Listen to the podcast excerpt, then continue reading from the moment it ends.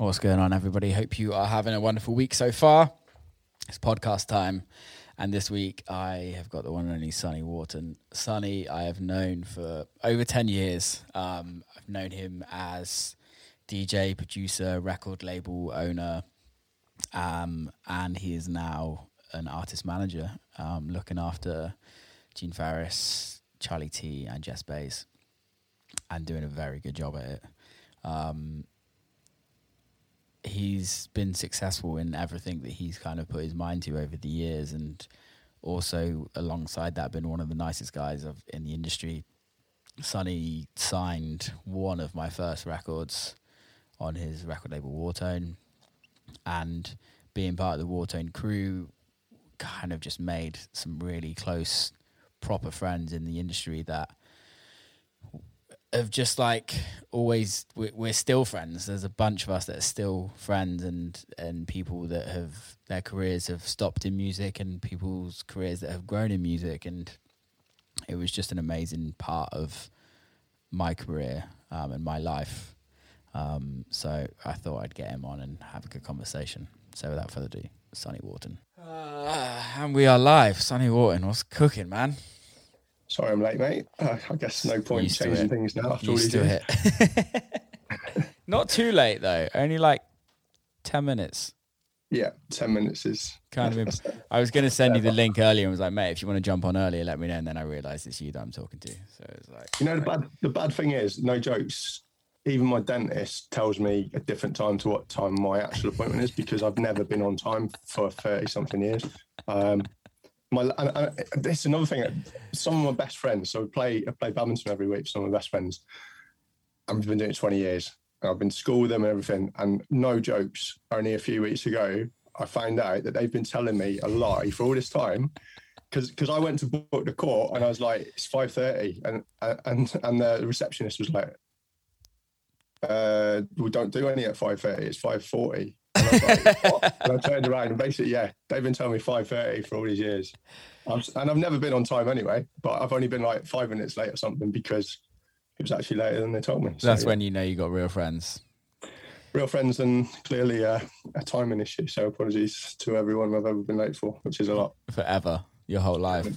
Yeah, yeah. Oh well, life goes on. Indeed. How are you? You back in the UK right now? Yeah, man. Got back yesterday. I um got some good sleep last night, which was a nice change. Um, we come back from New York. Yeah, I was in was New York. Yeah. yeah. Montreal and New York this weekend, um, which was good fun. To be fair, it's, mate, it's, all these transatlantic flights you had it the other day going from back from Miami. How did you find it?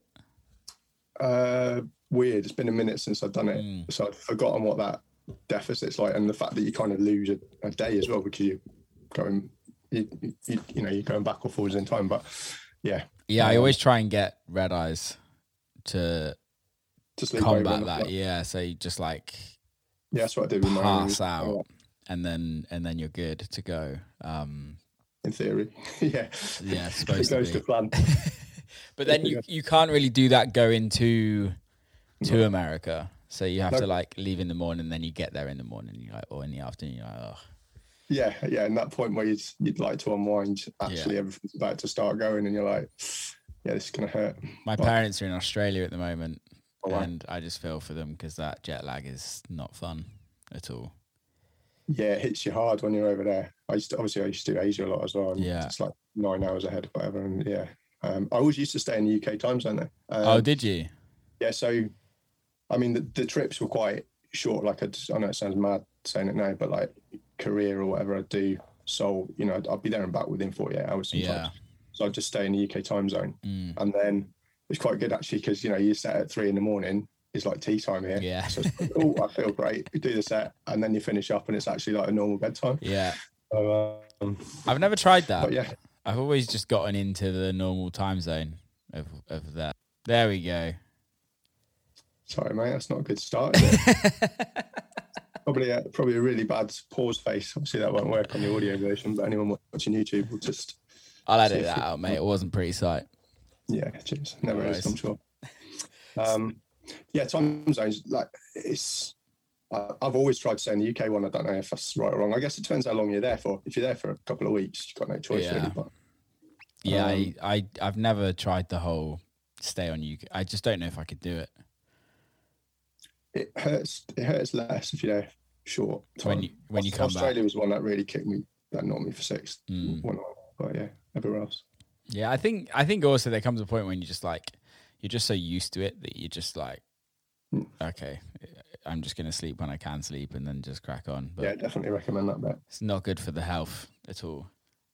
No, it's it's funny and it's one of those things that obviously as we get older, um, you're still very young, but um, you, you realise how important sleep is. I'm know, not that young now. I've got greys in my beard, and I'm if I grow hair, I'm silver fox as hell. Like, Mate, I still can't even grow a beard.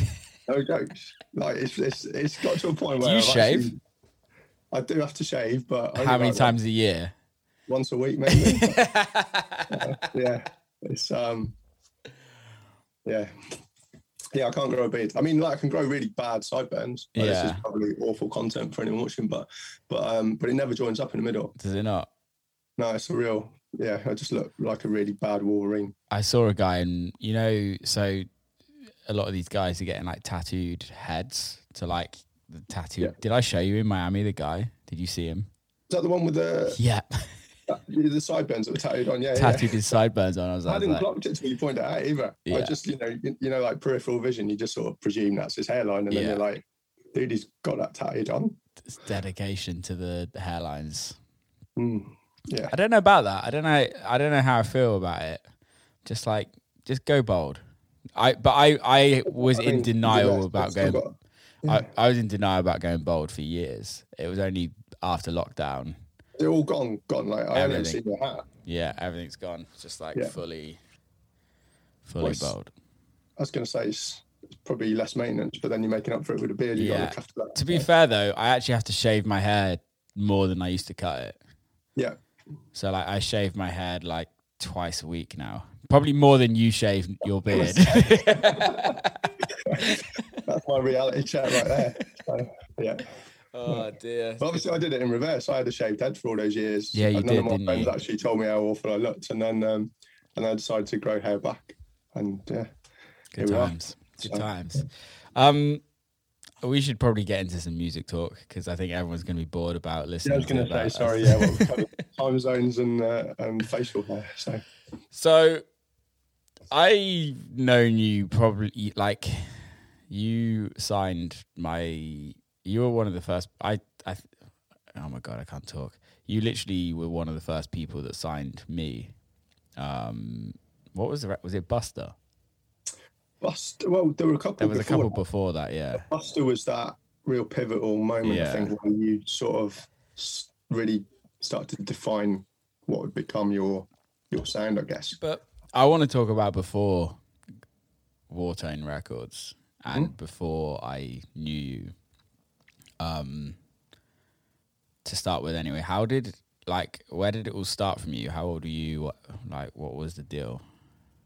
Um, how far do you want to go back? Like getting into DJing, or or kind of it becoming a a real career? I guess. I feel like it's the transition. So, like, I think what a lot of people like to hear about is how the transition went from how we got into it to a full time job. Because I think that's the, the toughest part in this industry is like, what is Yeah, pivotal yeah. moment? Um, Although that was like, no, like, it's so different nowadays to how it was back then. but but- then you had lots of these. Literally, have any, yeah, Exactly. USBs. So. Yeah. Um, yes, I mean, you know, a similar sort of story to a lot of people. You know, you get into it in school and, and Mm. discover, you just discover dance music and you know, and DJs, and never really look at it as a. I guess it's a bit different now because it is clearly a viable career. But you know, at that point, kind of don't think necessarily this could be a career path. Mm. Um, but I was obsessed with it, and and I just tried really hard locally. I'm so I I was born in, and brought up in Mid Wales, where there wasn't a big club scene in any way. So you're actually Welsh? I am, yeah. Um, according to Wikipedia as well, so it's Someone's official. got to be. Um, yeah, I am Welsh. Um, my parents, my parents are from London, but I'm I'm Welsh. Yeah. Um, and yeah, but like the scene was just a typical sort of local scene, you know, one or two clubs, a little bit going on, but nothing to the level of, you know, the scale of the UK club scene. So it was really hard to kind of break through in any way. You know, I played as much as I could locally, and that was purely just through pushing hard and hustling yeah. to try and get anyone to give you a slot. And um, I guess a, a real pivotal moment was was I've just decided to go out to Ibiza for the season. I didn't have any contact. I mean, you know, you'll know yeah. the story um, yourself, having done it, but I didn't have any contacts or anything out there. And I was just like, I, I need to be where the scene is. Mm. Um, so I, I, took that leap and did it. And the irony was, I try and keep it short rather than boring people with it. But I had what at the time felt like a big break in the UK, a gig come into play. Ironically, you know, the the back room of a big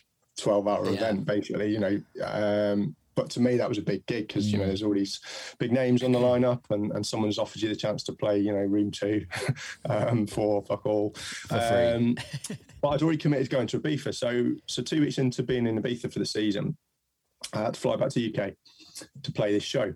Um, as I'm sure you can imagine, it was awful, got messed around. Yeah. Most didn't play, ended up playing, had 20, 30 of my mates there, you know, classic scenario where you just, you sort of start questioning what you're doing with your life by yeah. the end of it.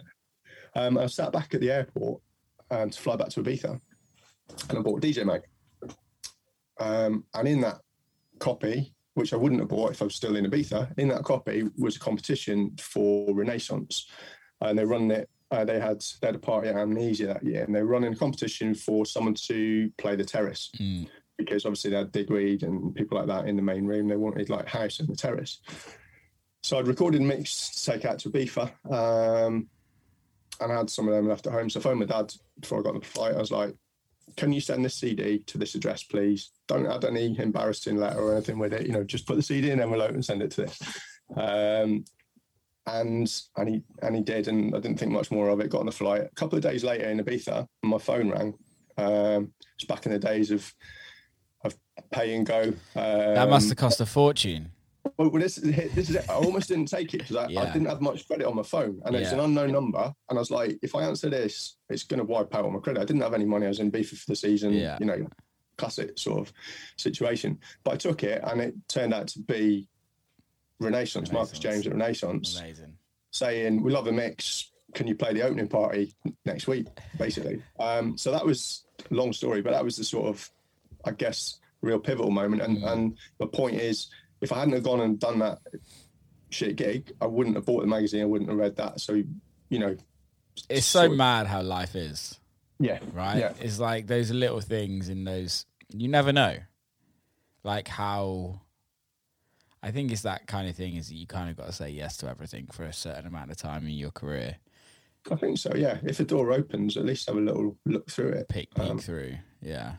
Um, so and then from and then on, you were became resident in at Renaissance, or were you just? Doing... Well, so yeah, quite a lot happened that summer. So similar time, I got um, I got a chance um, thanks to Lucy Coates actually, who's mm. Annie Mac's manager. Um, but at that point, um, at that point she wasn't. She was just starting out but but she connected me with someone to give me a, a slot uh, like a, a, trial slot at Manumission yeah. so I ended up playing at Manumission every week um, nice. as a resident there.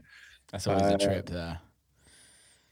Right in hindsight it's unreal what what went on there. Have uh, you heard it's coming back? I've I've seen some rumors. They've got a book coming and yeah it'd be be good if it does. Is it is it definitively happening? I don't know, but I was told the other day that it might be coming back makes sense. There's, it's, it's yeah, it it's, makes sense. It's time. It is time. I, th- I think it'll blow some people's minds if it comes back on the level it did as well. Well, this is the thing. Sorry to go on a tangent. I was talking to Ryan about this the other day, and everything. And this is no disrespect to the promoters out there. Don't get offended if you hear this, but everything out there is so medical and just like PC and it's safe. It's very safe, safe yeah. and not willing to like offend anyone or kind of open people's eyes to I guess push the boundaries a bit. Yeah, and that's all what parties used to, was about back then. And yeah, especially in that hedonism sort of time. Yeah, um, and it, the thing is, it wasn't even that long ago. If we 20, 20, there's a bit more than twenty years. Yeah. Yeah, but they were still going ten years ago. I think. Were they? No, Manumission went. No. Manu, when did Manumission f- finish? I don't know, but I was My reality 20. I is- was 20. So 12, 11 years ago, it was still happening. oh, cool, Yeah. cool, cool. Yeah, then- possibly, and yeah. So, so this summer we're talking about now is literally it's 20 years ago. This year, 2002. That That it summer. started. Yeah, for me, Damn. I know I'm officially old. Um, Still, so, look, yeah, still look like a baby, mate. It's fine. You're it's good. that lack of beard, I guess. when that kicks in, I'm done. yeah. So you had a you had a busy summer that year. Yeah, it's mad. Um, you know, literally 0 to 60. Yeah. Um, Mission every week, Amnesia for Renaissance, did um, did guest mix for Radio 1 for Annie Nightingale, Mm. um, and then came back to the UK after that summer.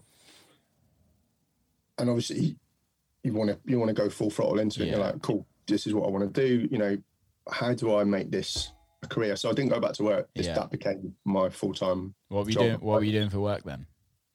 Um, prior to that summer, I was working for a sound and lighting company, and Okay. we'd do installs of sound Yeah, yeah, systems, or yeah. we'd do like try hires to events and stuff. Um, but again, though, that's that's how I mentioned Lucy Coates, who helped with the Manumission thing. That's how I met Lucy. Um, Theo Touche at the time became Fake Blood. Um, he was playing an event we were doing the mm. sound system for, which allowed me to give her the mix CD, which Yeah. allowed her to help me open that door. So yeah. That's cool. And then Right. coming back to the UK, when when was it that you were like, okay, I need to make music? I would see that's the that's the mad thing. It was very very different time. I didn't. I probably You were a for DJ five years or first. so didn't produce anything. I didn't have to because I got a break as being a DJ. Yeah. And as mad as that sounds, like being a DJ and just being a DJ and getting booked for just being a DJ. Um, Well, there was there, wasn't many people that did that, and there's there's, there's barely any now. Like, who is it? Carl Cox. Who else? Well, so at that time, you had people like James Zabiela. You know, I'm talking about like DJ, DJ. You know, real technically skilled DJs. James was great. Yeah, yeah, still Right, is. yeah. Um, yeah, people like that really, you know, blowing up, dominating scene. Yousef, people like that were, were coming through. Yeah. Uh, Nic Fanciulli. Um, we had this whole sort of movement at that time that, that was called like Mixmag Future Heroes, and there was there was loads of people in it. Um, Nick was one. Um, Fergie, who obviously was on here. Yeah. Um, he was, you know, he was probably one of the biggest names at, at the time. Pin up, Um, pin up boy, wasn't he? yeah, and, and rightfully so. And um, yeah, it was it was it was so I was probably at the tail end of that sort of wave, I guess. What were you playing? House, like Yeah, tribally techie house, not tech house as you know it now, but that sort of darker house with a little bit of a like funk sort of undertone. like Uh, actual tech house. Yeah, I mean, it wasn't. too- that was well, that yeah. was just a burn on current tech yeah. house. Sorry. Um, you know, I wasn't like I wasn't uber cool in any way. I wasn't, you know, sort of really setting the underground alight, but I Mm. wasn't in any way commercial. I was kind of sitting in that middle void, I guess. what was Uber cool then, though? It's all subjective, isn't it? Yeah, exactly. That's that's kind of why I ask it because it's like I feel uh, like there's always an underground and there's always like the cool kids, but I feel like more so back then there was less of that. Yeah, there was. It was. It was definitely. It was definitely more open-minded. Yeah. Also, I mean, I, I don't know. You know, I could be wrong. I've I've always had a, you know, my theory is it's dance music. Mm. Does it make you want to dance? Yeah, it doesn't matter what that is to you. Like, how do you feel? Are you enjoying it? Wicked. Yeah. No one cares how the kick drum was created or you just dance into it, and and it's subjective what you do or don't like. I think. Um, Well, so, it's it's uh, it's also it's like it's it's really a, a, a an avenue for people to escape reality. That's my view on it, and yeah, I think the politics behind it all is for us to deal with ourselves. But yeah, it's, it's very strange. It's very strange how it all works. Where it's very clicky, it's very all of that. But at the in, in the grand scheme of things, forward fronting, it's escapism, and and that's what it should be. I don't know whether it's the business side of it that forces stuff to be boxed up so that it can be packaged and sold. Mm. Possibly. I think I think it is because everything has to be sold and marketed in a certain way. and a lot of people don't look at things where we can just generally in the public, right? Like, ev- like if you go and buy that black hoodie, you're buying that black hoodie. You're not. They're not trying to sell you a, a black, a pink, a yellow one. They're trying to sell you that black hoodie. Um, it's the same with music. It's the same with like how do you package all of this music up? All same with playlists on Spotify and Apple Music. It's like okay, this is the house music one. This the house music isn't actually just loads of different genres of house music. It's in the parameters of whatever today is. Yeah. Um, and I don't think that's anyone's fault. I think that's just how society is. And I don't think that's ever going to change. It's not. I do feel though with music specifically at the moment, we're in a new, a new era, like and, and a good one. Like it's kind of. I don't know whether. I guess classically timing. You see it over the years.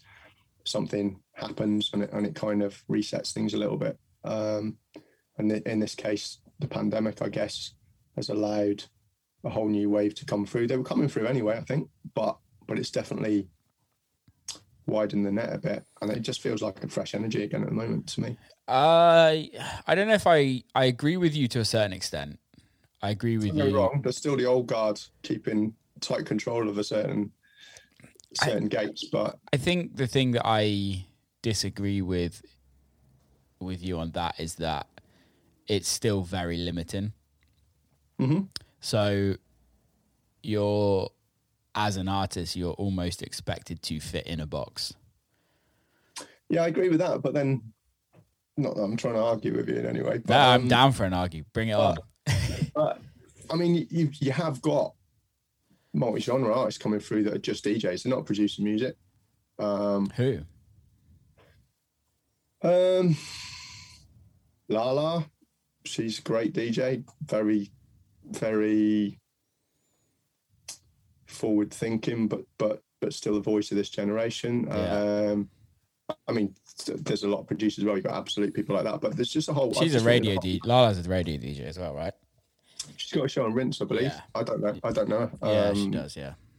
But um, I just think there's a whole wave of people like there's 20, 30 new artists that just coming. Yeah, up, no, I. I totally agree. I think I think there's some amazing artists that have come through through lockdown. I totally agree. I think more so my argument against that is that it's not necessarily not allowing new people come through. It's not allowing interested music to come through r- rather than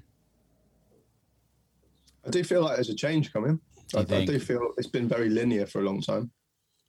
Um, and what we've not had, obviously, everything's goes in full circles. Really, what we've not really had is, do you remember that sort of mid noughties shake up where you kind of had that electro, yeah, yeah, yeah. justice, Erol Alkan, digitalism kind of era. Blockhouse. Yeah. We haven't had anything like that on this. No, It's- and that's that. I think I guess the the closest thing to that was the tech house craze that's kind of happened and happening and turned into EDM to a certain extent. Yeah, it. Um, but I kind of feel like that's just replicated almost that what would have been probably that possibly funky house kind of era of the of the noughties. Yeah, Um, it's just it's been tech house this time around. yeah, it uh, happen. It happens in circles, right? Um, Hmm. But I think I guess what I'm trying to get at is that like the majority of people love that music. That's why these all these artists are so popular. So you can't hate on it if you know what I mean. But I think what happens with when we, we have to look at what we're listening to to consume our music, and the places that we're consuming our music is isn't necessarily supporting the the smaller Yeah. genres, the little Yeah, that's fair. That That's coming fair. You know, through. it's it's you know it's it's only what's visible to you, yeah. And And then you choose out of that. And if and if you don't know that X, Y, or Z exists because a certain store or radio station is not presenting that to you, you don't know any different. So so Yeah. yeah, you're right. and I think that I think that's our job as well, like how many times when you were growing up and still now did you did you turn on Pete Tong, Annie Mac? yeah, that dictated what I listened to, what I bought on on records. You know, that that was Yeah. yeah, that was my that was my window into it. So And I still, yeah, and I still think they still do that radio, Mm. radio, especially the, the Radio One guys like Sarah, um, Danny, um, Pete, and kind of all the, well, yeah. and all the all the peripheries. Like they're all still doing that and pushing forward. However, the like that used to be the staple for everyone to do is go and listen to radio when they're getting ready. Now it's not. Now it's let's put on Deezer, let's put on Amazon Music, let's put on Spotify, let's put on Apple Music because it's easy. So Yeah. it kind of takes away the radio element. And when these tech platforms aren't actually curating multi-genre dance music playlists, I feel Yeah. like that's where it stops. Kind of people Yeah. finding new stuff. You have to dig a lot deeper to find it, definitely. So when was it for you where you were like, okay, I have to start making music? Uh, it was it was those sort of mid two thousands really. Um, That's where the model was changing. So you we're in that we're in that sort of physical to digital shift in that grey Yeah. area where you know Beatport came through. Um, you know, I'd gone from playing vinyl every Yeah. week to at that point CD. Um, and there was that big shift, and, and within that shift, it felt like to keep moving, you had to produce music. Yeah. Um, it was it was naturally an evolution anyway, because as you know, you get curious about, oh, I want to make a record like this, or I want to do a bootleg of that, or whatever for your sets. So it kind of happened organically anyway, but it was definitely definitely hit a conscious point where I was like, I've got to drive this forward. I've almost got to focus on that more than anything else. Yeah. Uh, and so, so yeah, it was probably mid to late 2000s really. Mm. I think the real changing moment for me on that was when I played a, a couple of times with X-Press 2 at a festival in, in Scotland. And I just asked them, as you do, you know, as politely as possible, like, is there any way I could have a go at remixing something on spec? Bear in Mm. mind, you know, these guys are like one of my heroes. um, you just, you know, just cheekily asked, and Mm. and and they gave me they gave me some stems to a track called Opulence, which was on Skint, and I did the remix, and and that changed as Yeah. a producer. That changed the game for me because that got me my relationship with Skint, which which gave me you know a really great few years as an artist for them, and it's purely just down again to just someone giving you the chance at something, I guess. Yeah. And asking. And asking, yeah, yeah, I guess, and asking, yeah. Um, not an easy question to ask, is it? But no. no, it's, it's really not. But I think back then as well, there was less people doing it. So less people would ask, less people were interested. It wasn't kind of like a cool, it wasn't cool then. It was more of a geeky thing to do, to, to be part of. Um, Skint, that was like the, the, the, the big days of Skint. Well, it was sort of, it, it was. Was I it? think they'd had a little, they'd had a little lull through Yeah. that digital change. Mm. You know, obviously, Skint, and it still is. It's got such a legacy and history, and you know, still some of my favorite records Yeah, ever yeah. have been released on Skint. It's such a great label. Um, but I think through that that transition from physical to digital, it's it's taken a little bit of a dip, and you know, some some other labels have sort of come up through perhaps, um, Mm. and it was kind of having like a almost a second wind that I was part of that. I guess I was lucky to be part of that, but but you know, all of that aside, for me, that was one of my favorite labels. Still is one of my favorite labels. So even just to have a remix listened to, let alone released, was Mm. mind blowing and and and amazing. Was that Fatboy Slim's label, or was did he have a part? Was he signed to it? He was signed to it as an artist. Yeah. Um, obviously, they're all very close friends, Yeah, and you know, I, I think they're kind of um, cross pollinated Mm. across Southern Fried, Skint, um, Loaded, etc. But Skin originally, I believe, was the sub label of Loaded, which was the more Okay. at that point slightly more commercial, Commercial, arm. yeah. Um, and then Skint was the sort of, I think they kind of just created it really. Yeah. Is it still around now? It's still doing stuff, isn't it? It's um it's it's part of BMG now. Yeah. Um, so. so after Eat Sleep Rave Repeat, That one. Did you Um, remix that? uh, I didn't remix it. No, No. Um, I was lucky to be on the tour. Yeah. So that's um, I mean, I did remix it, but like, you know, you've done a couple of remixes. Not officially. I've, I've it was it was officially allowed, but yeah, you know, yeah. it's just something I played out. Um, it never came out. Yeah. Um, That yeah. record was huge.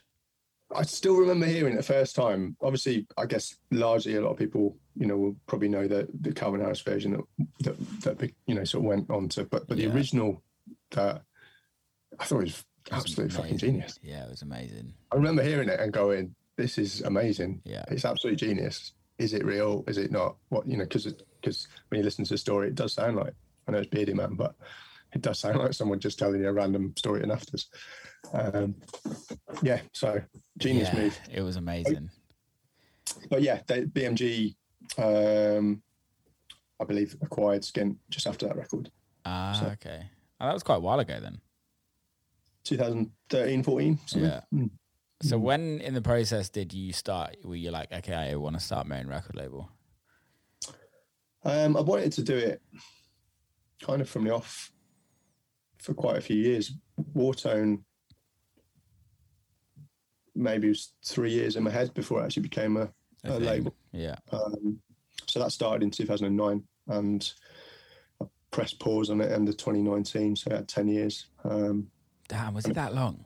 mm, 10 years and made a lot of really good friends for at the time. A lot of great memories Yeah, attached to some of those releases and some of those moments. And yeah, like, you know, it's, yeah, very positive memories for me. I think that's the thing is why I, I guess it's like what was the reasoning of you starting the record label? Um, it genuinely was. I wanted.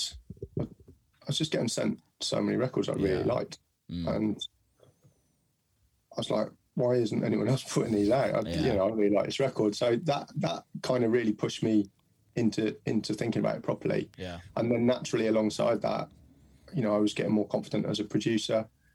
Um, in hindsight, you know, I've definitely changed a lot of those records, but at that at that time, you know, it, it, it, it's sort of well, I'd like to release music when I want Yeah. on my own sort of platform, alongside all these great records that, you know, some of those people obviously know really good friends. You know, these guys are sending me, and and that's it. Just felt very organic. Mm. Uh, Love that. obviously, yeah, it was definitely like a little crew, wasn't it? Mm, I yeah. remember because you, I met Ben through you guys, which isn't his digital impression. Did, what's he going out, out under as now? So he's monoed now. Uh, which is new artist alias, but yeah, was digital impression for that era, and still hands down to this day is one of the best producers I've ever met. Yeah, he's ridiculous. Amazing. Um, He is He's- amazing. we'll get onto it at, at a later point maybe, but he's um, he's going to do a new EP for my new label. I'm starting a new label this year. So Sick. What's this new label? It's called Strength in Numbers. Nice. Um, and I just wanted, I just wanted to leave Whartone in a Yeah. good place. That made sense, and just start something different. Um, and it's going to be less frequent, Mm. more artist focused, not label branded Yeah. focused in any way. Let's, Uh, let's, let's, I want to talk about, sorry to butt in, but I want to talk about that. Leaving Whartone and starting something new. Over the years, there's so many labels that just keep hanging on. And there's so Mm. many artists that keep hanging on. We all can keep hanging on, right? Because it's it's like easy to do. Yeah, it's easier to do, and it's Like, like it's, easy, it's not easy to do, but but it's, I guess it's more comfortable to stick with something you know. it's the comfort zone, right? So I know you, we're getting to what you're doing now in a bit, but what was the reasoning of leaving, stopping Whartone and starting something new? Because I think a lot of people can learn from that. Sometimes a fresh start is actually exactly what is needed. Well, I guess you know we can both relate to this as artists at some point. We probably many times over have considered Mm-hmm. starting a new alias, starting a new name, I've, or not. I've actually never have. I, I have. I have an alias. Yeah. But that was because it was like me and somebody else. But I've never actually thought about changing my name. I have a few times, Yeah. but then I've had many moments in the career where you're like, I'm done. This I can't. Yeah. You know, this is this is that. Um, but yeah, back to the point, I guess, about the label. I just, it just felt, we've celebrated 10 years and I was obviously transitioning into, into arts management, which, like I said, we can maybe get on in, into a bit, but it just felt the right time to just leave it in a good place. I didn't want to be, I don't know, 14, 15, 16 years in going, Yeah. I should have just drawn a line under it in a good place. Like we did, did 10 years, we did an album, I did 10 shows with Yeah. lots of friends to celebrate 10 years. And it just felt a really, and that sounds real cliche, it just felt a good place to just press pause And it, yeah. and, and just leave it as a, a good period of time, I guess, that can reflect on maybe, or, you know, or just, just leave it where it is really. I didn't, I just didn't want to destroy it. I also think, uh, tell me if you agree with this, but I think oh, when you first start something, you learn so much throughout the throughout it, and I think there's a lot of things where, like, it's that oh, starting afresh, you can take all of the lessons you've learned and kind of put that all in into something new, and and you don't go through those teething problems whilst in the new project, which makes a lot of people don't see the teething problems from the outside, but Yeah. you do, and those those teething problems will always be there in the back of your mind, going, "Oh, I wish I didn't do that," or "I wish I did this," "I wish I did that." Whereas when you start something fresh, it's very much like, "Okay, I know what I'm doing now." Yeah, Don't- ground zero can be up here rather than down there with a, with a lift. Yeah, yeah. Exactly. Yeah. Yeah, hundred percent. And and that's that's what I, I think. That's why I enjoy management because I've learned all those things as an artist, Mm. maybe the hard way or doing things the wrong way that can kind of help, hopefully help people Yeah. better decisions um, for their career. Really. Totally. Because have you stopped DJing and producing completely? Um, I've just no, I've still got shows. Yeah. Um, I'm just not chasing it in any way. Yeah. They're, they're there. A lot of them. A lot. So the only shows I've got really are ones I want to do for enjoyment. So Yeah. it sounds mad, and it took a long time to get that closure of being Mm. no. It's just it's time to to move move on. Um,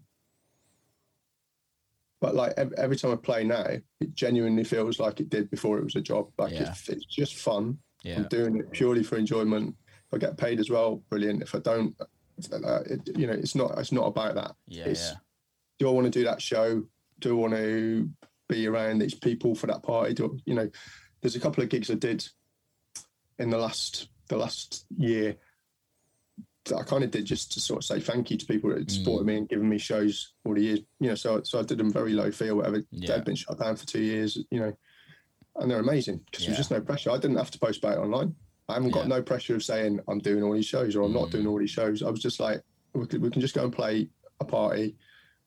It's really fun, and there's no, No expectations. yeah, yeah. Yeah. yeah. Um, so, so yeah, I still do shows. I've stopped producing massively. I've just done a couple of bits over the last couple of years, purely, again, for enjoyment, really. Mm. But I'm not, you know, I don't feel that I need to get in the studio every day. Um, it's funny that isn't it because you started off as a dj Yeah. and and i think that's the thing is that eh, production was kind of something that you had to do it got to a point where you had to do it and you clearly enjoyed it but yeah, I did have to do it, but it did become. I did very much enjoy it, and and it and it did. I'd say the second half of my career as an artist. I'm saying that loosely because I still can't always take that word seriously sometimes. But you know, the second half of that was was down to production. It was down Yeah. to the record releasing and and the labels I was on, and and and without that, that probably would have been very different. But Yeah. um, but I did enjoy that side of it. I, I Mm. really enjoyed making records. I really enjoyed getting to work with some of you know people I looked up to for Yeah. years. So so I didn't feel I had to do it. It just it just, became what what I did do. Um, but obviously now I'm just I'm just not focused on that. Oh, I want all that Mm. energy to go into the artists I'm working with, and, and I never wanted to be. I've always, as you know, I've, I've always been into the sort of the behind the scenes side of things as well, um, as well as being the artist. But I never wanted to be a manager that still wants to be the artist. And you know, like I a don't know, look. a show comes in or a remix comes in, and I'm like, well, I want to do that. yeah You shouldn't No. like that. Should always be your artist first, like that's that's for them now. It's, mm. it's, it's their time. So I wanted to make sure I was I had full closure on leaving all that in a good place. Yeah. Um, and then stepping forwards and you know all of those conversations, any shows I'm doing, they're all about those guys. I'm not, you know, I, am genuinely, I'm like, I enjoy life in the shadows now. I, I just took, it took me all these years to realize I didn't like being in the spotlight. And, and yeah, you know, I know we're sat here talking now. I genuinely have been putting off doing anything like this for a long time. I don't want to be, I don't want to be center stage yeah. anymore. Um, what was that process beforehand? Because like, when when was it where you were like, I love being in the music industry, I love doing what I'm doing, but something needs to change, and I feel like we all have certain things in our careers in our lives that happen, and realizations that you're from like it's like okay i need to make a change somewhere to make me to, to for me to kind of progress on or for something for longevity or whatever it is in your head. Um, i've had it many of times in my career. And what was it for you where you're like okay i think it's time to stop the artist side of it and take my skills and tools that i've learned into looking after artists and being an artist manager it's something i'd thought about for for the last few years of being mm. the artist. You know, I was still touring, I was still playing shows every week. I can still remember to this day the moment I was playing where I don't want to name the club because I've played there since and I've thoroughly enjoyed playing there since many times. But but you know, I was playing three in the morning to mm. a room full of people. Like it's a great club, it's a great show, and I genuinely just had that mad moment where I'm like, "What the fuck am I doing here?" Yeah, yeah. Which, which is it's not something you'd ever expect to happen at any point because you know mm.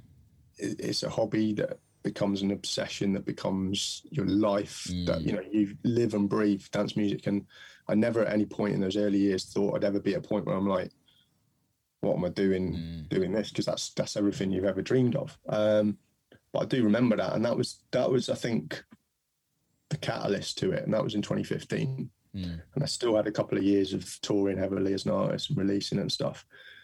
Um, but it came, I think it came to a, a natural point where I was going to be a dad. Yeah. And that naturally makes you reassess things. Um, and also, interestingly, you know, so small the world is. Conversation came about where our good friends OC and Verde were looking to explore different opportunities. I've got to be careful here with how that's worded, and you'll know why. I uh, so wish you you dead named them. um, I, I, can't because you, yeah, yeah. Um, and asked if there's anyone I I recommended them speaking yeah. to. Um, so I hooked them up with Owen at Your Army Management, mm. just just for advice, really, I guess. And during that conversation, um, Owen said, because he's been one of my best friends for many, many years as well. Um, great manager. Um, he's like, "Have you thought about doing artist management?" I was like, mm. "Yeah, you know, you know, something I'd like to do one day." And and I think that was that sort of penny drop moment. I was like, "Well, one day is probably now." Yeah. Like, you know, I've been doing this for a long time, and maybe this feels like the right moment. Mm. Um, so that was probably the turning point, really. But then you know, I was also about to become a dad, and yeah. I didn't know what was in in in store there either. So, um, so that first probably eighteen months of being an artist manager, I didn't have the time that I thought of the time that I guess I'd not taken for granted, but been been used to having, mm. um, or the freedom I'd been used to having, because um, because I became a dad and we had twins um, with no real family support. Um, so I did. I just didn't. I couldn't go fully into it. Like yeah. everything I've always done has always been kind of all or nothing. Yeah, you know, yeah. and and so I was learning. I was learning a lot at the time on the job, I guess, um, which meant I wasn't able to do the best during that time. In hindsight, mm. I took on too much at that moment, I think. But that was the turning point. That's where I was like, right, this feels like a logical time to just make a change. Yeah. Um, and that and that was a catalyst to it. And here you are. um, it's really interesting how because I I see it a lot and sorry, I'm sure you see it a lot as well where you have a lot of our friends where kids kind of play a huge part in like the pivotal moment of Yeah. of head Yeah. down. I've I've got to look after these little beings and they they rely on you solely. Um, They do, and they don't like. I I- and I left it quite late in life as well, and and so I kind of Mm. felt I've kind of got to do what I want every Yeah. day for all these years. mm, You know, it's time to change that focus and put all the energy into them, and and that's you know, they don't know. You know, they don't know what a Zoom call is when you've got to go and do a Zoom call, or you've got to deal with this. other- Like you know, yeah. it, and, and it puts a lot of things into perspective. Um, and I'd never realised, I guess, just blind ignorance. I'd never realised what that entailed because I'd never really been around it. Um, but it's incredible, and I Mm. wouldn't change it for the world. And and and that is, you know, that alongside being a manager now, that's that's my days. And Yeah. I, I look after them full time. My my partner works. Yeah. Um, and she went back to work very early on. So Mhm. yeah, That's you know, I've been I'm a full time dad as well as a full time manager. So so I'll have to work like I'll do I'll do some stuff in the mornings and then then yeah, a lot of my work gets done. Like I'll, I'll work every night t- till two or three in the morning. Yeah. Be able to do both. Um, Yeah, I love that. My manager's the same. He does. He's got he got a little one during COVID, um, Mhm. and it's pretty much the same. Just like his wife goes off and works. He's a modern day man now. Both of you are. Got to look after the little ones. Um, it's amazing. Though. It's, it's you know I feel very lucky to be able to do that. yeah, I think I think this is the amazing thing about modern day work, right? Is that a lot of what, and this isn't everybody. We're we're extremely fortunate, but like our work's not that time sensitive. If you know what I mean, it's not. It's not. Yeah. Yeah, and with it's a very flexible industry, but also a lot of industries are like that now, where it's like, okay, actually, the work life. I don't like saying work life balance because I don't necessarily, in our world, I don't think there is that really. I think it's you. You work as much as you want to work, and if you don't want to work, then you don't work. You Mhm. might not necessarily achieve what everything, but that's still a choice. Um, but I think for me, it's it, we're just super fortunate nowadays with the internet and kind of. I think COVID helped massively with that, where it kind of like brought people back and was like, no, we don't actually need to do that. That's the interesting thing is, so I remember doing, you know, doing this prior to COVID, and I'd almost have to not hide, but like kind of keep it on the lowdown that I'm at home on on like a big conference call or something, you know, with agents and artists and promoters or whatever, you know, because they're all in their offices, etc., etc. I'm at home. I've just changed two nappies, like you know, but I'm still Yeah. dealing with a big tour or whatever, um, and I'd have to try and mask that a little bit on my call. Whereas COVID's, you know, and the pandemic kicking in meant everyone was at home Yeah, and everyone had their kids in the background or whatever. Um, so it kind of just made everything more acceptable in that respect, which in hindsight, it's like, as long as you're doing a good job and you're getting done what you need to do, like it shouldn't matter where you are in the Yeah, world. I Or agree. I don't need to be in a office in some posh street in London, right? no, I can do just as good a, if not better job than someone as long as I put the work in anyway. So it, it doesn't matter. Um, so yeah, it was interesting in that respect, I think. no, I agree. Um, when you start looking to sign artists, especially your like first artist for you, um, when like what's that process?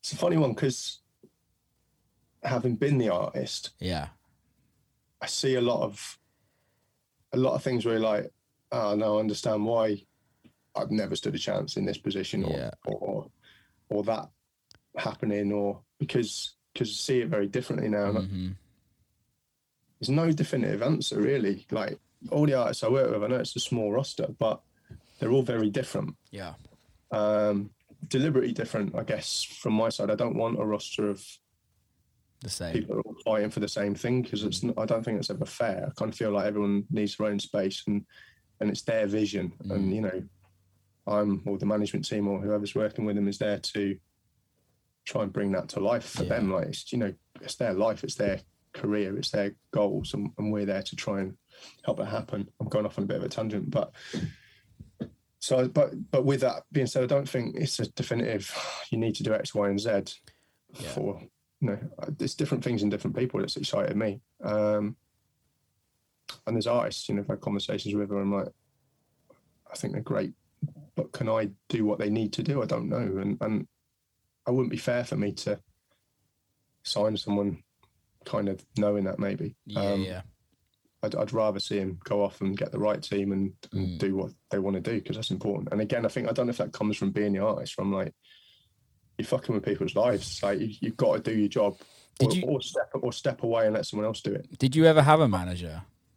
Yeah, I did at a couple of points. Um, I had one during the, the Skint era, Yeah. and he was the A and R at Skint at that time. It didn't Mm. start out like that, but but it just naturally developed. That that relationship Yeah. developed, um, and he was great. Rich was great. Um, yeah, a lot of stuff though was self done prior to that and around that, and as you know, I'm quite headstrong, so. Well, yeah, I never remembered you. To ha- I never knew you to have a manager because I always you were always the one just like out there doing it yourself and kind of pushing forward. Yeah. How important do you think that is as as an artist to to kind of do that? Because I think nowadays it's very easy to be like producer a couple of records, start DJing, and I need a manager. Um, but I don't personally. I don't think that's the way forward. I think the I think an artist needs to get to a certain level to the point where they can't handle what they're dealing with and Yeah, what's coming in. I agree with that. I think I think you've, I guess it depends what they want or, or what people want as an artist, and, and it's a different, slightly different model maybe for different lanes. But if you're creating momentum already yourself, I think you're in a stronger position Yeah.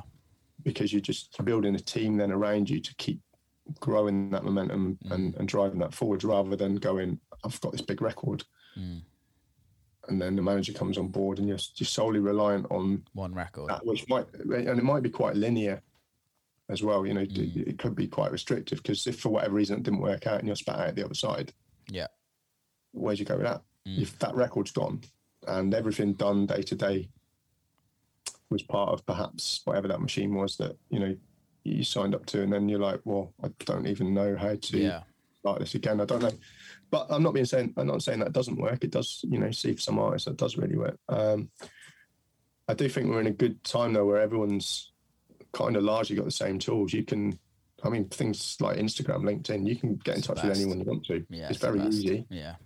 You've, you've got the phone book. We didn't have that 20 years ago. We had the DJ Mag Black book. Can you remember that? But yeah, but that's what I mean. Like even prior to that, I didn't. So when I got my break, Facebook, MySpace, none of that existed. No. like it, you, you couldn't you couldn't get in touch with anyone unless you physically saw them Yeah. or you or you posted them Mm. a mixtape or CD or whatever. So like we're in a we're in a, a beautiful era where yeah everyone can do it, but also if you're smart and you're very proactive, like everything's there on the table. super it's super easy to contact people now. It's not it's not an easy industry to get involved and i'd say it's probably harder now than it ever has been to a certain extent because there's so many people because being a producer dj is actually something people can look up to to be a career. Yeah. um, i think that takes the magic ma- the magic the magic out of it if i'm honest. Um, being i think it uh, it doesn't it, for so many like how many years do you are you an artist before you start earning money? And i i speak to many people on a regular regular occurrence where it's like okay i need to write a record and then i need to start earning money. And i'm like doesn't work like that. No. it's going to take a very long time till you can give up your day job. Yeah. it might not. You might be lucky and you might be like on on your way to stardom very quickly but i think for me how long like for me it took 10 years before i was like full time into music I think I think I think it's good though that see see I went straight into it. Like when I when I got that, which after a summer in Ibiza, as you know, it's not a cheap summer. Well, I, I say I say full time. Like I mean, a, a touring artist. Before that, I was yeah, I was doing the same residencies in Ibiza and kind of earning my money through music. But I wouldn't say I was like. I think it's important nowadays if people have got a revenue stream and that's a day job whatever that is you know Keep it could it. be a glamorous one it could be a rubbish one whatever it Yeah. is like that that day job doesn't consume all your creative Mm, time in your head so it, all it does is it facilitates you in theory it doesn't it depends what the job is but you know it, it affords you maybe the the safety of right i can pay my bills Mm. so i can i can focus every night every morning whenever Yeah. that time is on making this music and doing it right rather than having to make the wrong decisions where you're like i need to pay my pay my rent this month. I've got to do this gig. It's absolutely the wrong gig to do. Mm, yeah, it's a shit gig but they're paying me a few hundred quid and i need that to pay my rent. Yeah, if you've got it's you know it is a luxury if you've got the luxury of a day job totally. to take that pressure off financially you can make smarter decisions and you can invest that money into growing the the business essentially of of an artist properly invest into it as you would invest into yourself I was listening to a Rick Rubin um, interview yesterday. Um, Lex Fridman and, and Rick Rubin. I've not checked that one I'll send it to you. It's really good. Um, it's not as good as I thought it would have been because Lex just spoke way too much, and I just would have preferred to hear Rick Rubin talk. But um, it at, towards the end of it, Rick on uh, it's not. I'm not directly quoting, but he was like, "Do anything you can do, anything you need to do to create, Mhm. Yeah. and if the creating makes you happy, go get a day job." So that you can carry on creating. And he was like, you may not ever make your career as music, as as as your art or something like that. However, if you stop creating, you it, you'll be unhappy. And Yeah. and I think that's the thing is it's so easy nowadays to be like, oh, I need to make this into a job. But it, I I think a lot, and even I can forget it is it's like I'm doing this because I love it. And when that love stops and when that love kind of be- gets too much pressure because you're like, I have to do this, I have to make a hit record, blah, blah, blah, blah, all of those things that we all say to ourselves. Yeah. It's like, well, hang on a minute. I don't have to put this much pressure on c- the art that I'm creating because I can just go get another job if you wanted. And I Mhm. think that that pressure is is is needed to a certain extent. We need to put pressure on if we want to grow and we want to be bigger artists and we want to be better producers and better DJs. But I think there comes a point where it's like, especially if you're you're setting out, it's like if if you just like making music, you don't have to make a career out of it. You can just enjoy making music. Well, we and we we one of we know somebody that Yeah. we were talking about earlier on the pod, like I was just say Ben's a Ben's example. a k- killer example. He's one of the best producers out there. Still has a day job, and I don't think he's has any interest in being an artist. not not like to the levels that we're you're talking about. Yeah, Right. you know, he just he just he just enjoys the process of making great music, Yeah. and it comes organically. And I don't feel there's a pressure for that. You know, that to have No. to scale. If it does, brilliant. But it's not. That's not the agenda. It's like it just makes a record for the sake of making a record, Yeah. and they're fucking brilliant. They're and that- great. I guess that's the reason for it. No, I totally agree. I, I totally agree with that. Um, let's talk about let's talk about the artists you you manage and kind of. I want to kind of pick a pick out their careers and kind of go into some detail. Well, yeah, it's a small circle of friends, essentially, though, isn't it? I So, know it's mad. It's it's mad. Um, Let's start with Gene, hmm The legend. the legend Gene. How did this? How did you guys start working together? So, um, so with Gene, so I was, Gene Farris, by the Yeah. way. If yeah, sorry, yeah, Gene Farris, Chicago's very own. Um, so with Gene, so I was at Your Army Management with Owen, like I said, Yeah. um, for I think almost two years, Mm. and um, actually randomly all goes full circle. Um, so Whartone Records were doing that ten years of Whartone Yeah. tours, did ten shows, and, and the very last thing I did was uh, was a live stream from Label Worx office, Yeah. which which was purely because they've distributed the label for majority of that time, so it just felt like a good sort of last thing to do Yeah. at the end of the tour. So that was December 2019. Obviously, none of us knew what was coming. Um, and and Label Worx have a management department called Reset the Night, which is where I am right now. And so that conversation naturally came where they're like, we're, we're looking after, they, they were managing Gene and Ollie Gorp at that time. Um, and they were like, we really want to try and grow this next year and scale it and stuff. Um, is it something you'd be interested in exploring? So that conversation came about Yeah. just really because I was at the office anyway doing the live stream. So we explored that further, and, and that felt like a natural um, thing to explore more. And, and then the start of 2020, I moved over to Reset the Night to head that up. Um, and so by default, it meant I started managing Gene. Yeah. Um, and obviously at a very pivotal point in time because literally one month into the job, the world ended. Yeah. You know, we were all going to go to Miami. I'm sure you can remember that year. I don't Yeah. know. Um, in fact, you were just no, you were just you just done your huge tour. Yeah, which I was lucky. Fucking amazing to see. But yeah, you know, we're literally like Miami, brilliant, blah blah blah, and they were like the world's shutting down. Are we still Yeah. going to Miami? What's going on? Yeah. Um, and that's where I started working with Gene. So the irony is, I'd literally met him once because he'd been over in I think February to do a show in London. Yeah. I hadn't even seen the show because because I had to. I can't remember. I was at someone else's show, um, but I met up with him the day before or the day after just to say hello. Yeah. Um, and then I'd never seen him play. Then the pandemic kicked in, and and the first time I saw Gene play in real life was February this year. Was it really? And yeah, so two years, two years deep until I actually saw him DJ, and obviously I'd, I'd been working with him on a daily basis Mm. for two years. Um, obviously, I've seen many a live stream because he had the weekly show on Dirty Bird, but but yeah, um, so that's how it started. A bit of Yeah. a long answer, but yeah, kind of, I guess by default, I kind of took over the reins really, um, and feel really lucky to. I've, I've mate, I've got some Gene Farris records there. Yeah, Like, it's mad, that isn't it? you know, I didn't, you know, 20 years ago, I wouldn't have thought I'd be lucky enough to work with him. It's, it's mad how long he's he's been doing it, and things are really growing again for him. And it's it's interesting how careers go, have like ebbs and flows, right? And Mm. and how Gene's in a really good place at the moment. Yeah.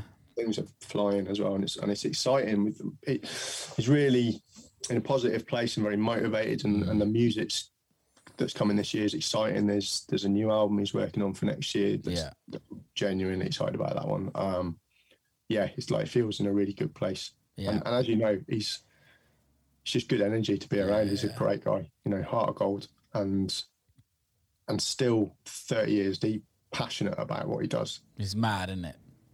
Yeah. It's mad that he's he's yeah, it's crazy because it's like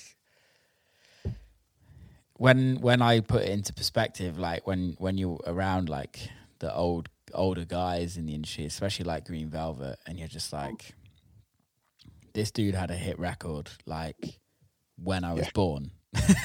even even MK like Burning came out in 1991. I was one years old. One, and I'm and you're just like, okay. When when I put it in perspective like that, it's like okay, I'm Still doing time. I'm doing good. There's still time. There's Yeah, still right. like there's there's still and then it's e- very easy to lose that because you see like the new like the younger kids coming through and you're like fuck they're literally like chomping at my tails like but But also, that was that was all us at one point. We were Exactly. we were, and we we technically still are to the older guys, if you know what I mean. Um, but I think it's that perspective is that I think when you realize that there's still time and there's actually space for everybody. There is. That's that's the biggest thing. And uh, you know, going back to the label name, strength in numbers. Yeah. Like work together, we can win together. Yeah. Like you don't need to fight. No. I know it sounds real blue sky thinking, but I just I genuinely think there is room for everyone. Like it's it's a big scene. Yeah, it's it's huge and and more people are getting into it. And I think this is the thing is like, yes, you might not be the headliner at every festival or every show, but you're playing shows and you're still touring and people still turning up to see you. Like it goes to show if, if people aren't turning up to see you, then yeah, maybe get worried. Like maybe that's the time to be like, okay, I need to look at myself in the mirror and work out what I really want to do. But if people are turning up to shows, even if it's hundred people, even if it's fifty people, people are still turning up. You can you can grow from that, and I think as long as there's as long as you are willing to grow from it, that's and not not have expectations that you are take your ego out of it and go okay i need how do i grow from this and and how do i build then the reality is you know like even if it's one person or 10 people showing up mm-hmm. that's still 10 more people than there is at your bedroom wall when you DJ Yeah, into that exactly. and you start. Yeah. So so that's progress. Like 10 can be can become 20 can Yeah. become 30 that's we all start at zero every single one of us. So i think i, I think totally like if if there's something there you just got to learn how to grow it or adapt or or find where that sweet spot is. Um, totally totally. So moving on from gene you got jess now jess bays Jess Bays, So yeah, th- so this is I I I can't remember how I met Jess. I think I met Jess through Sam, Sam probably Divine, Sam, yeah, I'd imagine. um, before she was DJing. I think. Um, yeah, she was Sam's TM. yeah. and then I kind of started to pay attention to what she was up to during lockdown. Mhm. Um, and she's kind of, it felt like during lockdown, with what you guys have done with her as well and what she's done, it's kind of, uh, it's, she, it, for me, it felt like that she was one of the artists that kind of came through lockdown and came out swinging, all guns blazing, and is now a successful DJ producer out of how it lockdown. How it's felt for us. So Jess, Jess was the first artist I signed Cool. when we were at Reset. So Yeah. when I started Reset again, so this, I, I think I think it literally was the first week of March we started working together. Yeah, 2020, and obviously at that point, you know, Jess had got some dates in the diary as a DJ. yeah, I think she'd done one remix on Sam's label Divine, and Mm. that was about it music wise. She had some records sort of that she worked on and stuff, but that was that was the starting point. I think she had like 2,000 monthly Spotify listeners. We're now on 1.3 million, Yeah. like two years down the line. So there's been a real exciting growth, and and and that's been down largely to to Jess being Jess. Yeah. You know, she's an amazing personality. She's she walks into the room, she, she lights up the room. You know, Yeah, she's, yeah. she's she's naturally that star. Mm. She's got she's got a lot of characteristics that many many artists, you know, strive to have but can, can never have because it's because authentically there. So it's been really exciting to kind of see that really come to life and, and the music lead the way with that. You know, she, yeah, she deliberately kind of created her own lane. Like, you know, there's a lot more of that music around now, but at that start of lockdown, no one was really making that kind of deep house vibe that Jess was doing. yeah, Um, and I paired her up again. This is how small the world is. I paired her up with Richie, Dirty Yeah. Secrets, um, another good friend of both ours from you know years ago yeah from years ago from and, the know, Whartone days. From yeah exactly early Um, Whartone days. Yeah, and and that partnership in the studio is kind of magic. That's what's that's what's really brought her vision to life. And Mm. as you know, you know Richie's an amazing producer in his own right, but he's not made any of those records because they're slightly they've got his you can hear his sound in it, but that's they're not his sort of Mm. sound specifically as as an artist. That's Jess's vision, totally. you know, combined with I guess his technical sort of skills to to create that create those records. I think that's the what a lot of people kind of struggle to wrap their head around is that you can have a you can a producer is technically somebody that sits in the room and kind of guides the engineer to to do things and kind of brings that's, that's the original yeah yeah you know that's that's the original we've we've seen i guess the modern day version where a producer's kind of expected to do everything and, and but only only in only in dance in dance music only in like electronic music. Like that's never like listening. Like again, going back to Rick Rubin, like Mm. he was just saying he just fucking lies there. Mm, yeah, he Doesn't really- yeah. it- From and- what I've seen, yeah. He he just lies there. He has an engineer doing the engineering, and then And he directs. indirects and not ev- sometimes doesn't even do anything like not even saying anything not even kind of giving any feedback just just there and that's the um the the interesting thing is that in the dance music we have this like huge thing that you have to do this and you have to write all your music and you have to do all your socials you have to do all that and it's like fucking hell guys like we're not fucking superhumans But also, again, like kind of touching on what I said before, do you like the record? Does it make you dance? Wicked. That's largely all that Exactly. matters. Um, yeah and if you don't, that's cool. So it doesn't, you know, you'll like something else. It doesn't like it's the end product and and how and how that fits into anyone's life when they consume it or digest it or listen to it. Yeah. That's I don't think it really matters how you get to that point. Yeah, I've just I'm in the process of starting a project in the moment, and I'm writing. I, I started. I did like my first few writing sessions last week, Yeah. and had like d- different writers in in the sessions with me, and I think for spending so many years in a studio by myself, Yeah. doing everything myself, and then sitting in a room where I'm just at the back, kind of going, "Yeah, let's do this, let's do that."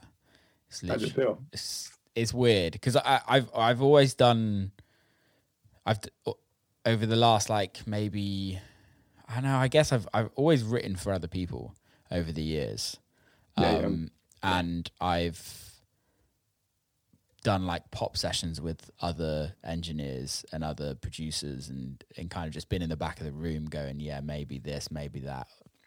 Not really at the controls. So i'm kind of used to that but then when it's to do with my own project it's like very weird. But it's Yeah. also it's also quite like refreshing where i know the process is what we're doing is we're writing a load of records and then I'm gonna go and produce them, Yeah. um, or engineer them. I guess I don't know, but so it's just like very. It's quite. It is very nice to be able to just sit back and go. Actually, no, I don't like that. We should do something new. Let's start something else. Yeah. Um. Yeah, it's, it's it's fun. I like it. I really like it. But I, I it's also I also I also l- like the concept of an artist having a producer or an engineer and it's almost like a team thing Yeah, yeah. I, I look at, I mean, it's an obvious example. Look at Elton John. yeah That's a partnership, start Yeah. to finish, and, and that's that's what makes those record, records so great. yeah 100% 100% Um, and and one without the other doesn't necessarily create the same thing. So no it, really doesn't and it, it, going back to jess she's she's she's doing some amazing stuff and her records are doing really well and it's it's it's, it's it's exciting because they're not necessarily obvious records. Like mm, you know, they're not they're they're they're accessible, but they're credible. yeah um, and and they're just naturally they're just naturally picking up steam Yeah. like you know it's not a hard sell in any way. They're just they're just the right records at the right time yeah. with the right person. Um, so it's, yeah it's a really exciting time for Jess and, and this year's mate a diary this year is mad. Yeah. In a, in a great way. And just genuinely fucking excited for her because it's, Yeah. it's just you know she's worked super hard for a yeah she time. does. She does work really hard and she always has. Mm. um it's just keep growing from that and i know she will 100% Yeah, yeah, it's um, yeah, it's going to be a mad summer for us. So. yeah that's good and you just signed charlie too who's like one of my best mates yeah, Charlie's fucking amazing too. Um, yeah, I, I like I, as you probably tell, I just I'm really excited about working with all of them. Yeah. Um, Charlie spoke to Charlie over a year ago about Mm. about it. She's she just finished at Kiss at that point. Um, but with lockdown and everything the way it was, I didn't have the the confidence that I had the capacity to do what she needed at that time. Yeah, Uh, yeah. and, and and I had the first call with Charlie was about an hour and a half long. Like Yeah. just instantly had a lot of similar interests and you know spoke about all sorts of stuff and put the world to rights. You know, and, and I just knew on that call I was like, she's amazing and I'd love to work with her. She's the And, best. and I had to really think hard about the reality of, like I touched on at the beginning. You know, when I started management, maybe I didn't know what was coming, and and and in hindsight, maybe should have done that, or at least made sure I had the time to do what I needed to do during Yeah. that time. So with Charlie, it's, I, was, I didn't I didn't want to start that and and not be able to deliver what she needed. You know, Jess Jess was really flying, and there was so much going on at that time. Gene was really flying. Um, had Janssens at that time as well, and Mm. there was a lot going on. Like, and I was definitely close to capacity with Yeah. it as a manager. And I, I never wanted to be one of those managers that's got ten eyes and you just kind of It's not good. whoever shouts the loudest gets the most attention. Like, it Yeah. shouldn't ever be like that. I'm like all or nothing. Like, I'm going to be able to do everything you need to the best of my ability, Yeah, yeah. or or or or not. Like, and if it's not, you should be with someone else. So, so with Charlie, I didn't want to take that on and not be able to do any of that. So at that point, I couldn't. I, I just couldn't work with her at Yeah. the time, sadly. Um, and then it was through um, through a mutual friend at Clash. I'd, I'd hooked her up with Clash to do this thing that's just recently been released, where she did um, just a little showcase on the uh, Pioneer thing with Clash magazine. And um, Looked wicked that. They filmed that amazingly. Yes, that's my friend. That's my friend um, Gary that's done that. And um, I was just chatting with Gary. I was like, "So who's looking after Charlie now?" I just presumed yeah. like she was working with someone already by that point because she's so exciting as an artist. Yeah. And um, he was like, I don't think anyone. So I just reached out to Charlie and we had the conversation again. And, you know, this was prior to obviously the Radio 1 announcements and stuff coming, you know, Mm. know that was coming. Um, just, it just felt a good time to sort of re explore that and then naturally um, start working together again. And, and then, you know, now now she's in an amazing position, rightfully so. You know, she's she's going to have a weekly show on Radio One on a Saturday night as well, which has been It's mental that. it's been a minute since Radio One's had a dance show on a Saturday night, Yeah. um, starting in September. So again, amazing artist that I feel genuinely feel lucky to be working with. Yeah, I'm so happy for her. I've known Charlie for years. Um, I actually don't. I don't think we ever have worked out when we actually met, but I think it was like, uh, it was definitely a long time ago. Um, Was it Ibiza or I don't know. I think it was Ibiza. Yeah. Um. So yeah, easy ten years ago. Um, but I've seen her. Again, it's she's chosen a route that's not your average route to be not an easy route? yeah to be in in in the music industry she's chosen the radio dj route and radio djs are kind of grandfathered into their spots for god knows how many years if you know what i mean like look at pete look at how Yeah. long pete's been on radio one Mm. um and I, like, I know the guy that actually signed Pete to Radio London. Yeah. Before it was Radio One. Was on one of your Yeah, podcasts Tom. before? Yeah. Yeah, yeah. great episode that was? Um, and that was years ago.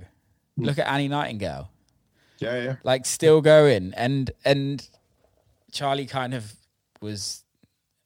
Was she at Capital at one point, or did she always do Kiss? She, she was at Kiss for I think seven or eight years. Yeah, and Um, and she she was she did D and B TV um, Yeah. as well as a presenter, and you know she's put in the graft, and, and she's she's she's got the talent, and she's stuck to her guns, which Yeah. is very easy to be like I've got to be a producer, I've got to do this route or that route, yeah, and she's very much stayed authentic to herself throughout. That's why it's fucking great to see her in this I- position. I She remember deserves to be there. I remember when she, when I she called me when um she found out that like Kiss was like no longer, Hmm.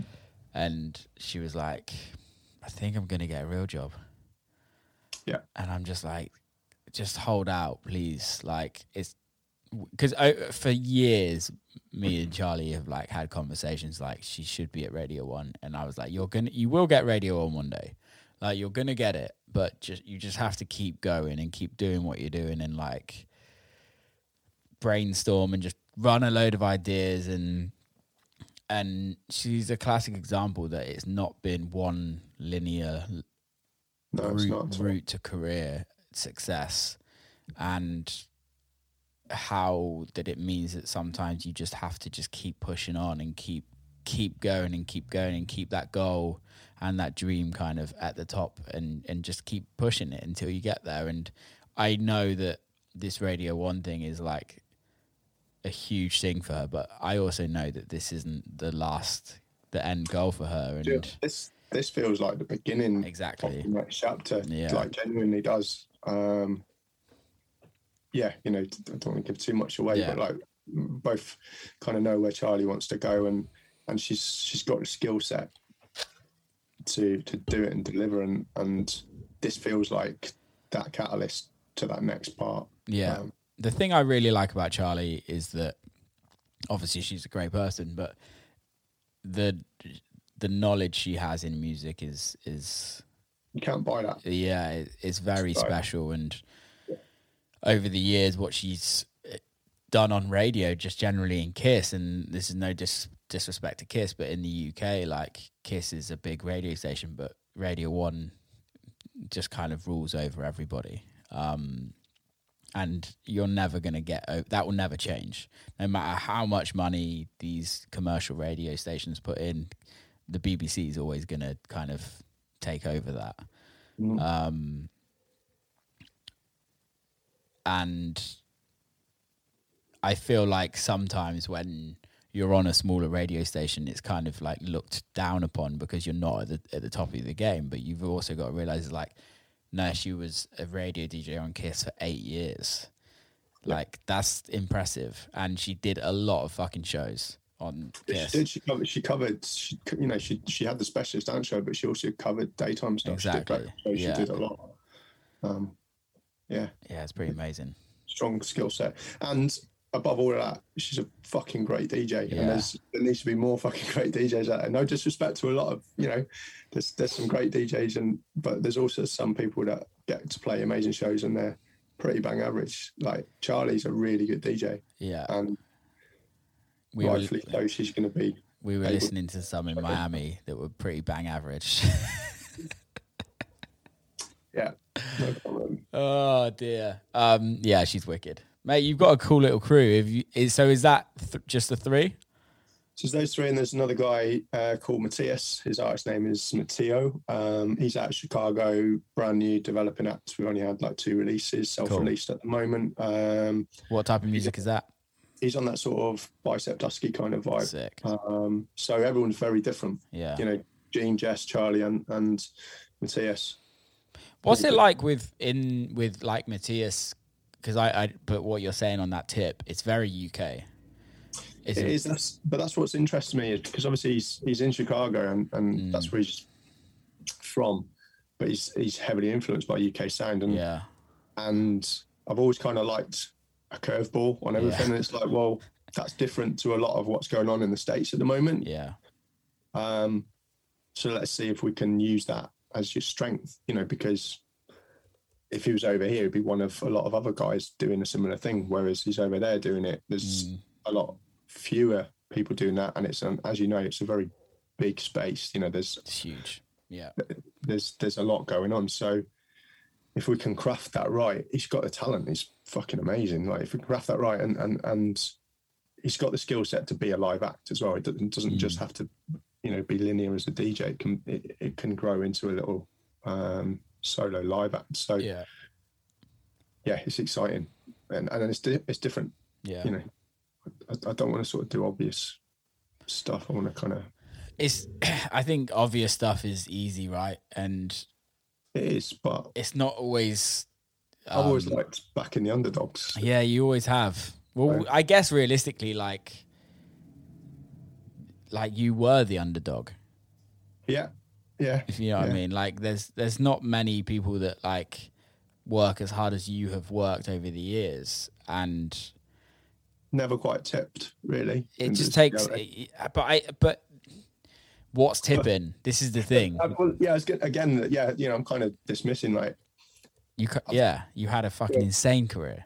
I feel really fucking lucky to have done any of the million Yeah. things I've got to do. Like that, that's all dream stuff, and that's that's what helped me with the closure. But I think was Mm. that sort of reality is like I've still done all these things that I've always dreamed of doing. There's only two things I've not ticked off. I won't name them because I still want to get them. But um, yeah, you know, even even even just playing in more than one city in the same night is was like Yeah. a dream. You know, it's like it's mind blowing. Let alone flying to another country or Yeah.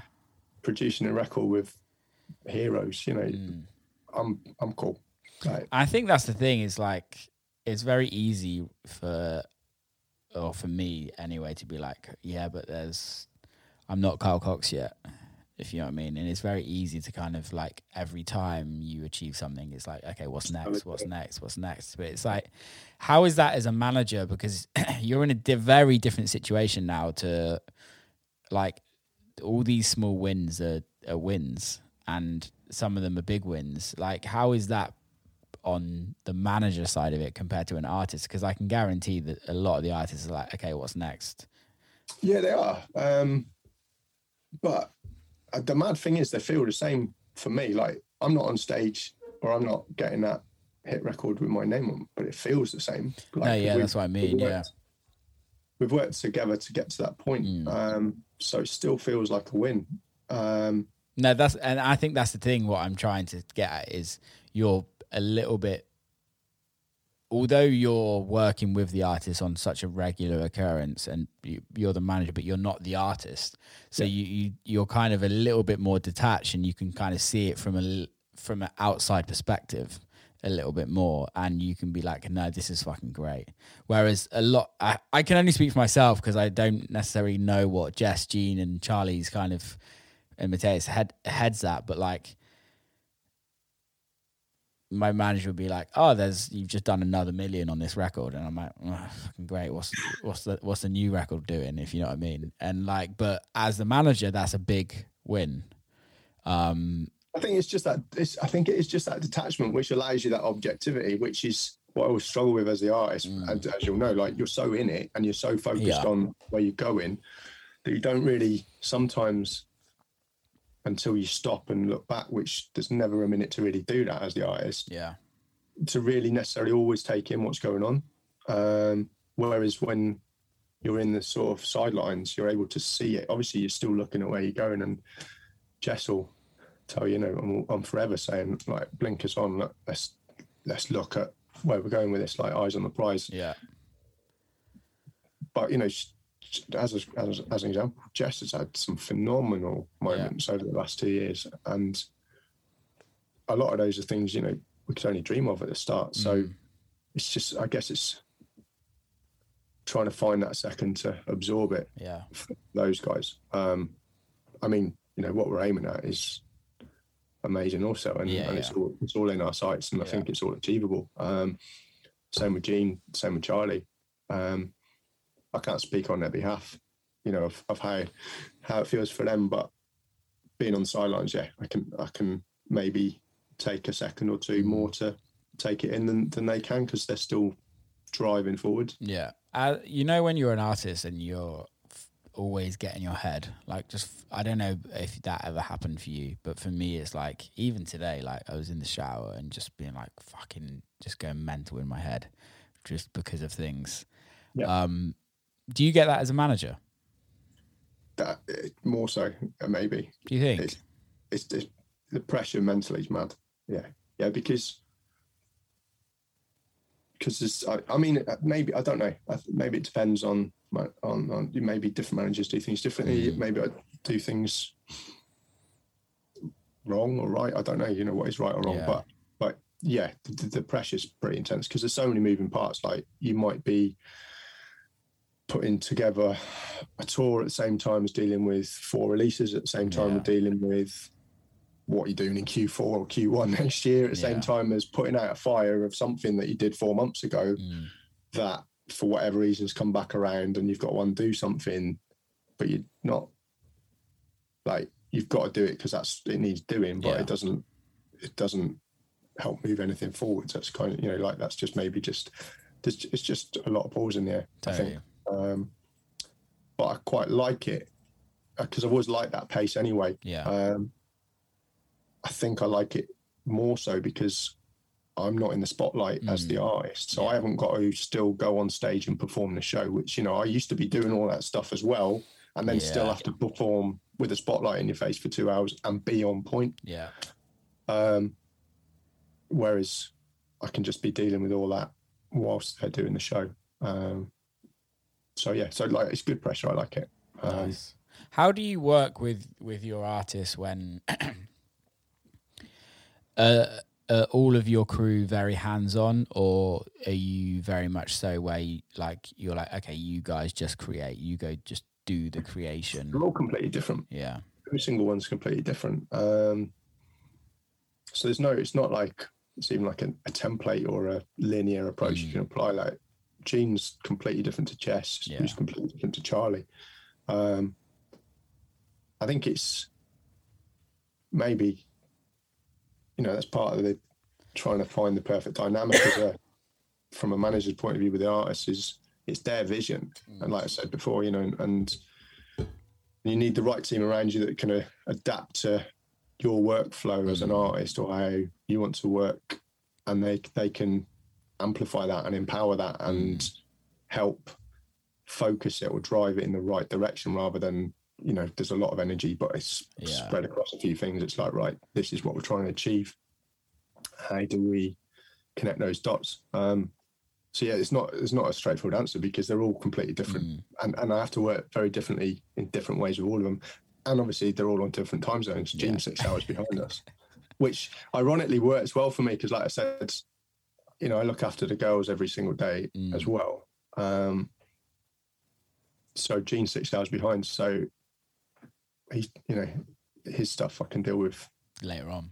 largely in real time for him, but it's later on in the day here, you know. So, so Yeah, that's yeah. what I'll be working till like three in the morning. Joyful. Gotta love I it. enjoy it actually. Yeah. I enjoy it. Well, So- I guess you get a bit of your own time as well. No, I definitely don't get any of that. No, you you know what I mean. Like when you're working on that later on at night, it's like you're just focused on that one thing. You don't have to worry about anything else. Kids are in the bed, and and They are, but twins being twins, they still wake each other up. So that, we've not had a night where they've slept through yet. have you not? No, Oh, and they're up at six thirty. And bearing in mind, I'm going to bed at three. that's rough, mate. It's D- DJ life. It's just like DJ life, but it never switches off. So, Did you ever switch off though, as a DJ? No, I don't think I did. No, I I don't go on holidays. I don't don't switch off It's, it's hard, isn't it? Because you just because you're so in it.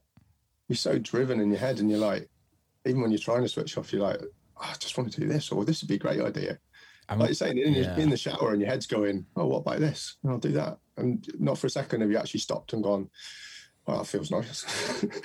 it's always just like, it's it's it's a head fuck, Mm. Really, because it's it gets to a point where you're like, why are we doing it? because we love it. Yeah, b- but then it's like stuff. if we love it so much, why don't we why don't we enjoy the moment? Because I think that's the, the I I never forget that first show I played. Never Mm. forget it. I was absolutely shitting my pants. Yeah. But afterwards it was the best feeling ever. I've, I've, I've always got nerve. I got nervous before this scene. I've always got nervous Yeah. before having to do anything like that. Anyway, so that always reminds you. I think, you know, before you go on stage. I don't really ever get nervous now. It's only like super big shows, Yeah. like really big shows. The, I think the last time I was like nervous was the first show back Mhm. um, last year. Well, I guess yeah, you're coming straight back into three thousands and a V10 after after two years off. Three thousands in a V10 and five thousand people in front of you, and you're like, oh fuck. And do these records sound like I think they do in a club? Well, I- not in a club. I guess it's a festival, right? So- Mate, I didn't look up. Yeah. Didn't look up for 30 minutes of my set. It was just just like, into the zone. just like, I can't physically look at people without worrying that I'm going to press the wrong button. Yeah. And the crazy thing is, is Pioneer sent me a V10 right before the pandemic, but it was in my house in Detroit. So I literally had opened the box, but hadn't hadn't done anything with it. Shit. Yeah, it's good. Good times there, man. Um, I don't want to hold you much longer, but I want to talk about strength in numbers. Okay. Um, I really like the name a lot. I Um, do. It was one of those moments that I was searching for a name for a long, long time, Yeah. and I knew I wanted to do a new label, and I knew I wanted it to be not restricted. Like it's not. It's more. It can. It's whatever. If I like Yeah. the record, I believe in the artist. That's all that matters. I don't Yeah. mind what genre it is, but I need a name that Mm. represents what I want it to be. Mm. Um, so yeah, so that's it. And and the the the, the logos it's literally a free hand drawn heart. That's it. Amazing. Send it over to me when when you can. Um, What's the plans with that? At the moment, it's a little bit open ended because I'm just trying to decide what the records are that we release and the best way of giving those as much visibility and as much life as possible. You know, like I don't want records to be dead in four weeks. Like so Like- hard, mate. you know, like Jess's single at the moment, Temptation. I know we're kind of going off back to a, tangent really of that, but it's a great example. That came out in February. Yeah. We're still working that record and it is flying. It's still Mm. moving. And I, I like that's how can you bring more life to a record? How can you re-present that record to people that maybe didn't hear it first time around? Or It's so hard. And, and that's what I want to do with with the label is is find ways of of just keep breathing life into great Mm. records that are going to sound great in 20 years. I know it sounds real cliche to be like I want to kind of create timeless records, but again, maybe having run Whartone for 10 years has given you know I've learned a lot of stuff of what does doesn't work. Yeah. You know, even maybe where I didn't do things right or wrong around records, and then being a manager, I've learned a lot of things around around working campaigns and hopefully I can put some of that skill set into Mm. these records that I just genuinely fucking love. Yeah. Like, uh, so Ben Ben's going to do an EP for it. Um, again, he's got no real aspirations of being. oh, Mono, yeah. Yeah, sorry, Monoed. Yeah, um, you know, he, he just wants to release great music, and Yeah. that's amazing because. I've, I've, got then the challenge of, especially I guess with him because he's not necessarily got an audience as such as an Mm. artist. How do I create visibility for a record with that dynamic? Yeah. Um, so it's an interesting challenge. Um, It's so, it's so it's so different. It's so strange nowadays. It's not strange at all. It's how it's always been. Hmm. But I think because we're used to being having some sort of success on each record, right? That when a new artist comes through and like it may do like a hundred thousand streams, and to you that's like, or to us that's not much. If you know what I mean, it's not kind of game changing. However, to that artist, it's the biggest fucking thing they've ever achieved, and I think it's very easy for us to be like, no, we need to grow more. We need to. It goes back to that same thing as what we were saying just a minute ago, but it's like you need to set achievable goals that are actually achievable for what Yeah. you're doing um, without being over confident because you know, even hundred thousand streams. I know, like you're saying, it's not necessarily life changing to a career level, you know, for for an artist, but it's still hundred thousand streams. That's Yeah. still that's still a win, even if it's ten thousand. You know, if if that's a win for them, I know it's. I don't want to sell anyone short, but like, if that, you know, if that's amazing for them, that's a win. yeah let's let's try and build on that. Um, I don't know. Yeah, I just want it to. I want it to be safe place for artists that can make music however they want. yeah It's going to be. It's going to be quality over quantity. You know, I'm not going to put some out every week. I'm not necessarily even going to put some out every month in any way at all. It, it might just be when you find something good five, six records a year, maybe. Um, maybe an album project. There's, Yeah. you know, there's a few things I'm exploring. Um, there's an artist called from your neck of the woods, actually, Dark Arts Club. Got some amazing records. mm, Charlie's Charlie's released one of his records as well at some Yeah. point.